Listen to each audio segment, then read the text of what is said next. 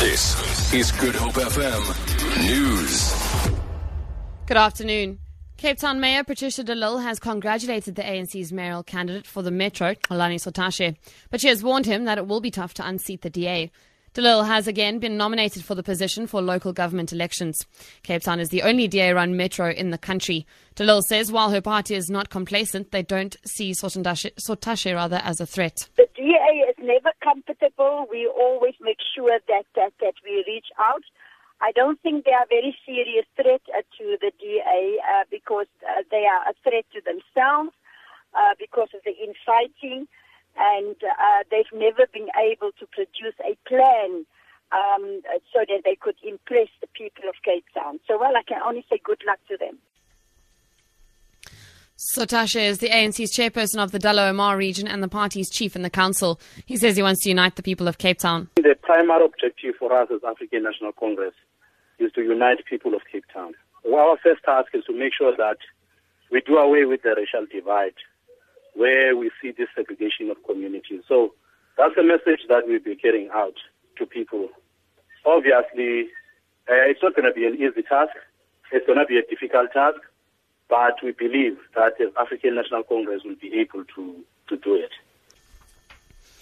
The DA says the heavy downpours in Cape Town will not stop its election campaign around various parts of the peninsula this weekend. Western Cape Premier Helen Zille is visiting Mitchell's Plain today to talk about the DA's service delivery record, job creation, and the importance of clean governance. She says, come rain or shine, the DA won't stop spreading its message of progress. Well, the DA uh, is out in force in Mitchell's Plain today. It's wonderful to see the carcade. And despite the pouring rain, the gazebos are out, the activists are out distributing pamphlets. And our message is to the voters let's keep making progress. If you live under a DA government, we move forward step by step every day. And they've come in their numbers. They are packing under the gazebos because the rain is raining so much, and then they walk with their umbrellas door to door. Lastly, the makers of a South African wine which scooped the prize at a London competition recently say they are proud of their product.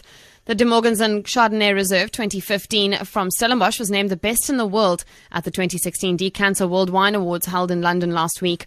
It retails at 240 rand a bottle. Bianca Moodley reports. The DeMorgenzon Wine Estate has featured in the Decanter World Wine Awards since 2011.